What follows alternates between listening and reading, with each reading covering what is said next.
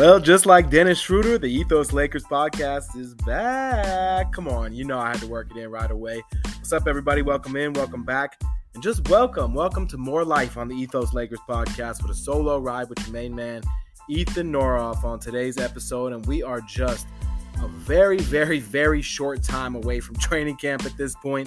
The Lakers roster, I want to say, is sort of taking shape. I mean, it, it is, it has taken a shape, and we'll get into that. I don't know that it's taken a great shape, but it's taken a shape. And now that Dennis Schroeder has returned to the organization, which after turning down 80, 85 million dollars, depending upon who you believe the final number, just didn't seem like a feasible reality given his exit, subsequently going on to the Celtics and the tattoo. And uh, all right, we'll we'll get into that in a little bit, but just sort of surreal to have Dennis Schroeder back with the Lakers as Russell Westbrook, and I can't stress this enough, still hovers over this team. And oh, yeah, in case you missed our last episode or you've been on Mars, Patrick Beverley is also in the mix. So Rob Pelinka, Jeanie Buss, Darvin Ham, whoever's sitting around that table, Kurt Rambis, you know we got to throw him in there. Whoever's sitting around that table making these decisions, I am just so curious to know what the next move is is plotted to be because hopefully we're playing chess and not checkers here and that's all i got to say about that as we get the episode started. So hopefully everybody's been doing well. It has been a challenging period of time. If you're in the southern california region in particular it's been brutal heat wave followed by changing weather followed by more heat. Sort of life emergencies i feel like are happening everywhere for everybody these days.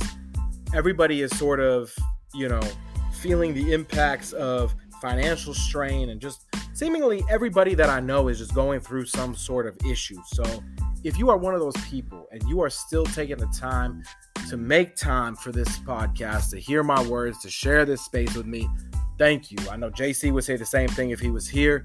We all going through something, and it is up to all of us to connect in whatever ways that we feel work best for us.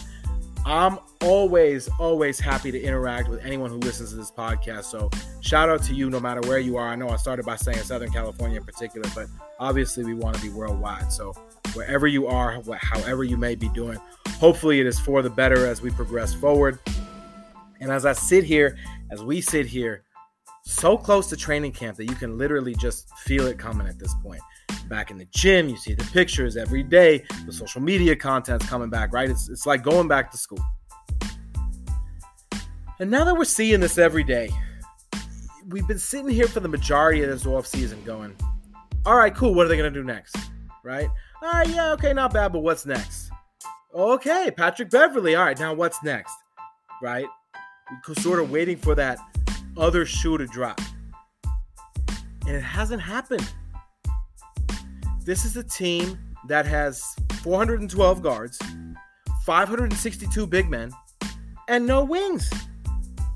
Austin Reaves, Wenyen Gabriel, Max Christie, Scottie Pippen Jr. No disrespect to these guys. Juan Toscano Anderson, Lonnie Walker. I just I, I don't understand how you go into an offseason, and I know the Lakers are so limited in what they could do. But I don't understand how you go into an offseason saying, hey, we were bottom 10 in the league at three point shooting. Let's not address it. I mean, really? The Lakers were eighth in field goal percentage. I know nobody wants to talk about field goal percentage anymore, right? But let's just please just humor me. The Lakers were eighth in field goal percentage in a terrible season, top 10 in the league. 46.9%, almost 47%. They made almost half their shots. The problem is they shot 34.7% from distance. And you might be sitting there going, yo, that's almost 35%. I thought that's kind of good. Not in today's NBA. It's not today's game. 35% is a bottom 10 team in the NBA. Bottom 10. We don't think of LeBron James as a good three point shooter, right? Just to sort of illustrate this point. Well, last year, last season, he shot 35.9%. And I got a lot to say about LeBron in this episode, so stay tuned for that one. Kendrick Nunn, we're relying on Kendrick Nunn. Here we go again. Didn't even play last year. Not even sure his knee works. No one seems to know anything with Kendrick Nunn. It's as a Mets fan, it's so eerily similar to the Jed Lowrie situation. When Jed Lowrie was an all star in Oakland, sort of revitalized his career. He signs a two year, $20 million deal with the Mets and just can't get on the field. Has this mystery leg injury for two years, takes like 12, 15 at bats, something totally ridiculous like that, over the span of two years, then winds up returning to the A's the following year on a nothing deal, and oh my God, he's magically healed. They must have some shaman gods up in the Bay Area. I know the Mota is strong, but my goodness, right? Just ridiculous. Anyhow, it is so strange to sit here and say, hey, the Lakers 34.7%, bottom 10 team. LeBron, not a good three point shooter, shot 35.9%. He was almost a, per, a percent and a half better than the team on average. We're relying on Kendrick Nunn. Kendrick Nunn is a career 36.4% shooter from distance, as if he's some sniper from out there. This guy who's played two seasons in the league and literally did not play last year. So just miss me with Kendrick Nunn right now. Pat Beverley, after shooting at least 38.8% every year since 2017 18. Last year in Minnesota, 34.3% from three point line. Worse than the average of the Lakers, which was in the bottom 10. Thomas Bryant, oh yeah, big man who can stretch the floor. We like that. Might be a good pair with AD. 27 games for the Wizards coming off that ACL tear, 28.6% from downtown. I know that statistics in a vacuum are not perfect, and I know there's more th- that goes into it to tell the story. But anyone who watched the Lakers last year, anyone, and this is going to be the, the big time rant that I do on this, so get past this and then stick with me.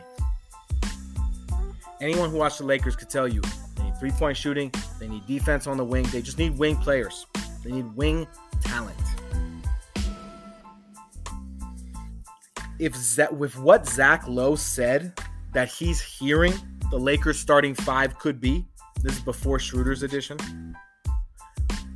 He's sitting there on a podcast with Ramona Shelburne and love Ramona. Zach always has exceptional knowledge. But he sits there and says, well, I'm hearing the Lakers starting five could be Westbrook, Nunn, not Thomas Bryant, but Damian Jones, LeBron, and AD. Are you kidding me? Are you kidding me? It just makes no sense. Okay? At minimum, I don't care if it's just stand out there and look good there has to be a wing who starts. And if you're not calling LeBron a wing, if you're calling him a big man or forward, I mean, that's just it's crazy. The guys that the Lakers brought in this offseason in order to address, you know, better youth on the team, which I like. I think they did a good job of that. Trevor Ariza, it's Troy Brown, right? It's not Wayne uh, Wayne Ellington. It's it's JTA. Okay, it's Lonnie Walker. I think the youth part went well. Brought in Troy Brown to help the three point shooting. Career 33.7% shooter from distance, 35.3% last year. Barely above where the Lakers were as a team. Sounds good on paper. How good is it in reality? Juan Toscano Anderson. What a story right? Especially now winning a title with the Warriors. Last season, JTA, who shot 40% from distance the year prior. Major regression, 32.2% from the field. Major regression from the field overall for JTA. And if that's in the Warriors offense, what's it going to be with the Lakers? So he doesn't help the three point shooting. What does? How big of a role is Austin Reaves going to have to play on this team? The undrafted rookie or second year now, now, right? But the undrafted guy on team with LeBron and AD and Westbrook. It's all about Austin Reaves. By the way, Austin Reaves shot 31.7% from the three point line last year. All these guys who were saying are going to come in and help the Lakers and you know, this goes that way and that goes this way. I don't think they've been able to answer the most obvious question. I like the feel of this team better, right? Even with Westbrook still in the room. But that's not really saying much for a team that didn't even win 35 games. Okay, let's get off of that. Let's let's move on.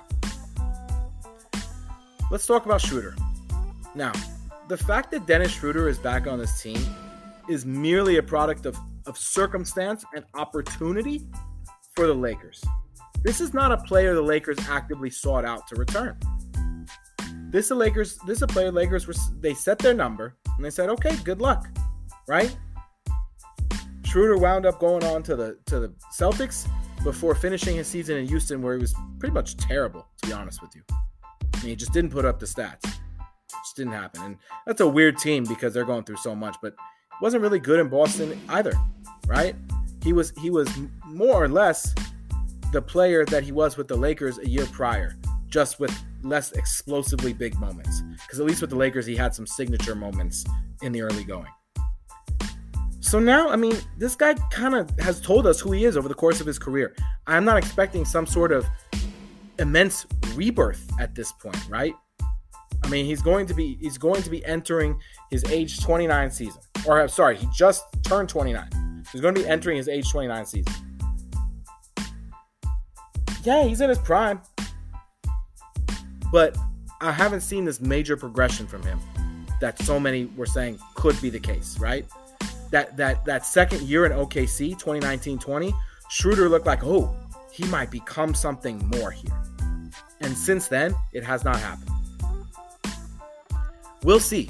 It's got to be really humbling for him to come back to an organization and a team that offered him 80 to 85 million dollars. He said no thank you, and now he's going to be playing for about 2 mil.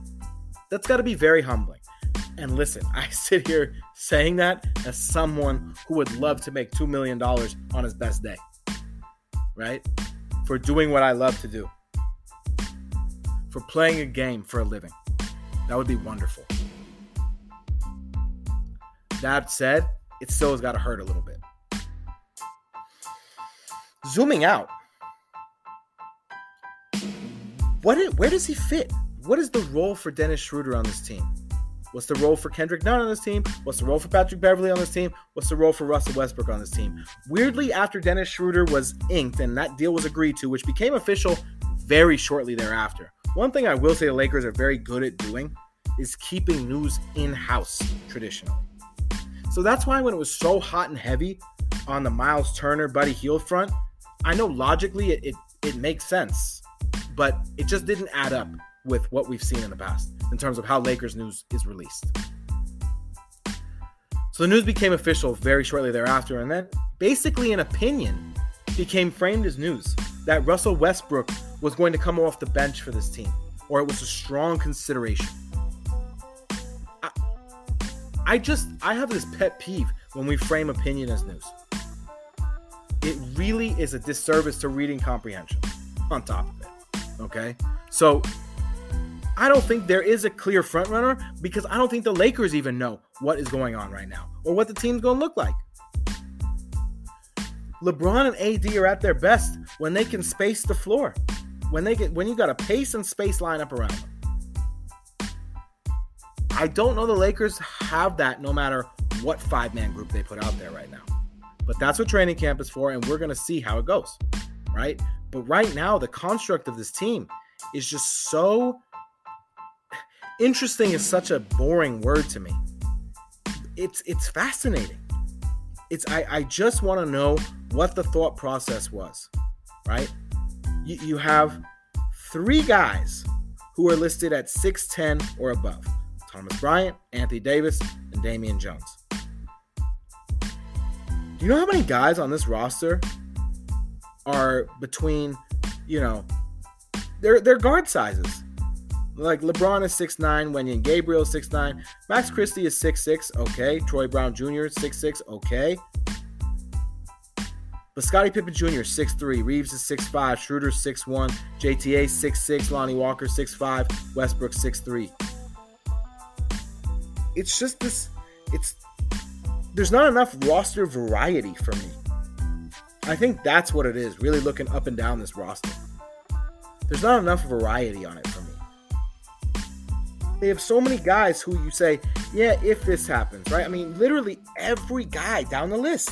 You start with Westbrook, yeah, if anything goes better than last year. Lonnie Walker, well, if he can grow into this, and JTA, if he can take a step forward. Schroeder, if he can come back to OKC. Reaves, if he can build on the rookie year. Scottie Pippen Jr., if we might have found something. Kendrick Nunn, if he can play basketball. Damian Jones, if the potential might be there. LeBron, if he can stay healthy. Wenyen Gabriel, if what we saw last year can at least turn into some semblance of offense. AD, if he can stay on the court. Max Christie, if he doesn't look like a 19 year old.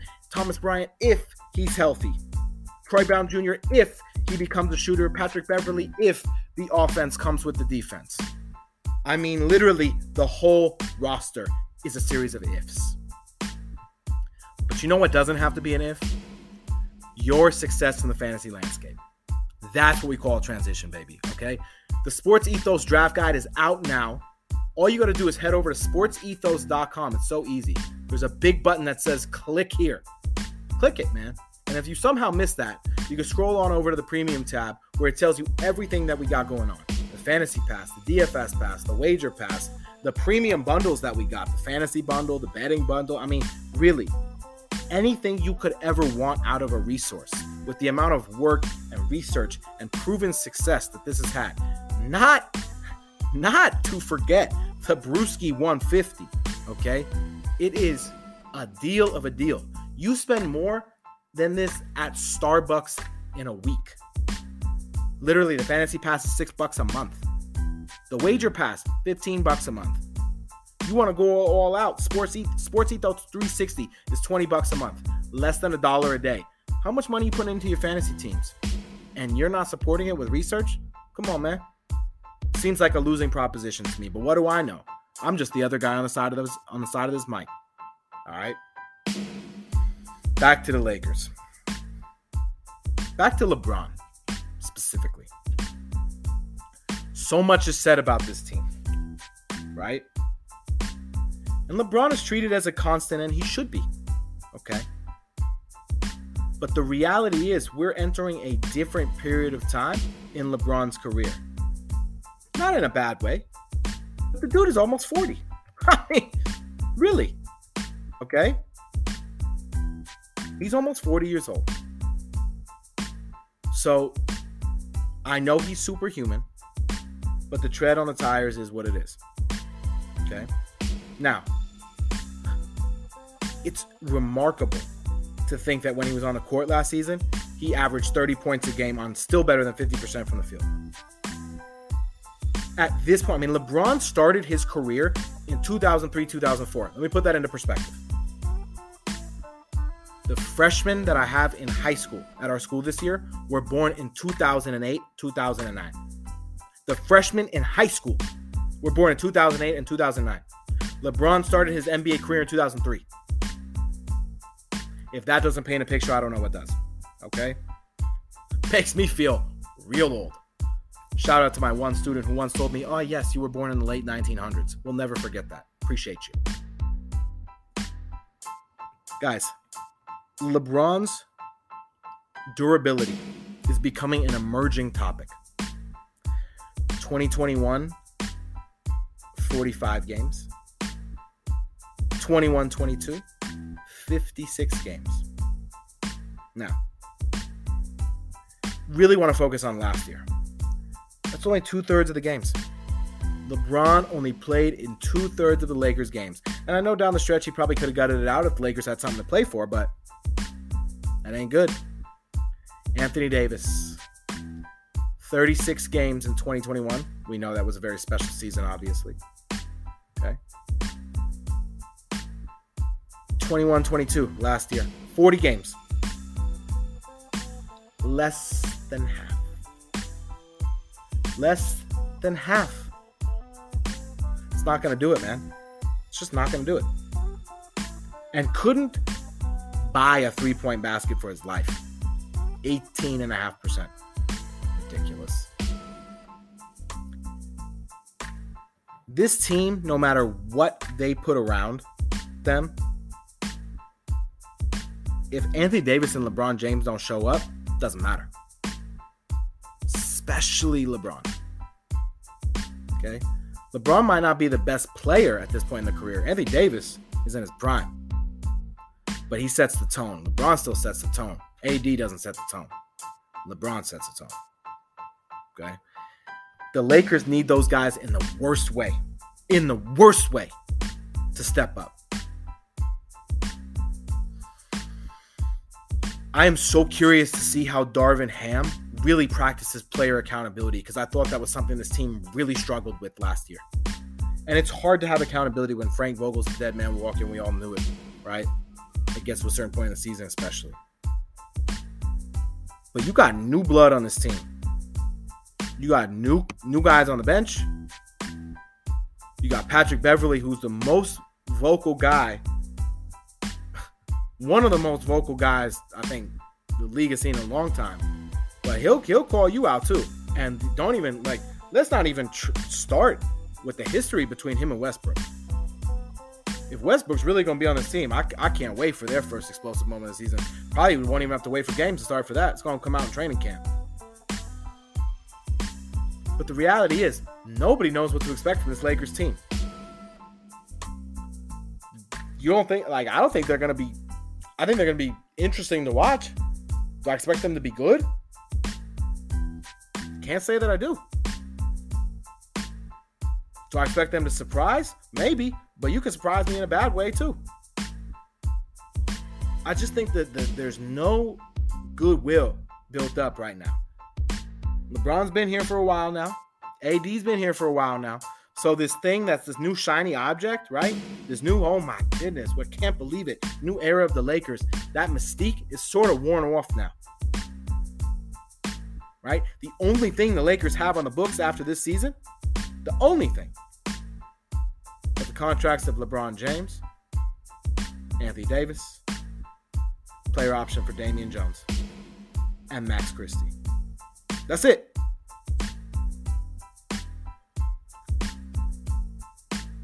They're going to have to figure out how to add to this team in a major way.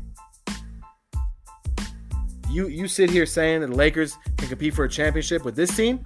You're kidding yourself with all the parity in the NBA right now. That's why they play the games. And I want the Lakers to surprise us. I want the Lakers to say, okay, let's go. Let's go to work. Let's show up every night. Lakers fans, while they're used to winning, and they're used to that vibe, that electric atmosphere, the losing, while it's not desirable, it becomes more palatable when the effort is there. And that was the issue for this team last year. They didn't show up way too often. And it sunk into their body language on the court, in post game, in the locker room, all of it. It was not enjoyable to watch. Let's change that vibe this year would be cool to do like a sports ethos, you know, all the different podcast networks. They all go to local games and meet up with people who listen to the podcast, interact with the platform. I think that would be something really cool as well. So as you move forward here, and as we move forward into the final weeks of week and a half of September, into the next month of October, we move forward into the fall. We focus on, you know, sort of new harvests, right? Replenishment, a new year within the immediate horizon, which is just crazy to me. Let's focus on bringing this Lakers energy, this good energy to this Lakers team, is what I should say. Because they're going to need it, especially on the wing. Okay? Definitely be back with you more often. Probably on the next one, it's going to be JC doing a solo ride on his own. So we give you guys a little bit of this, a little bit of that. And then we have a schedule as we move forward into training camp, preseason, games, all that stuff. It's tough, man. I ain't going to lie to you guys. As a high school administrator, right? Time is precious. But at the end of the day, Love my Lakers. Love doing this. Love you guys. And I appreciate the support that I get on this platform. And hopefully you like the words that I have to say as well. On the Ethos Lakers podcast, you can find me on Twitter. I'm at Ethan underscore Noroff. You can find JC when he is on at JC DeLeon1. And until next time, I'm out. Thanks for rocking.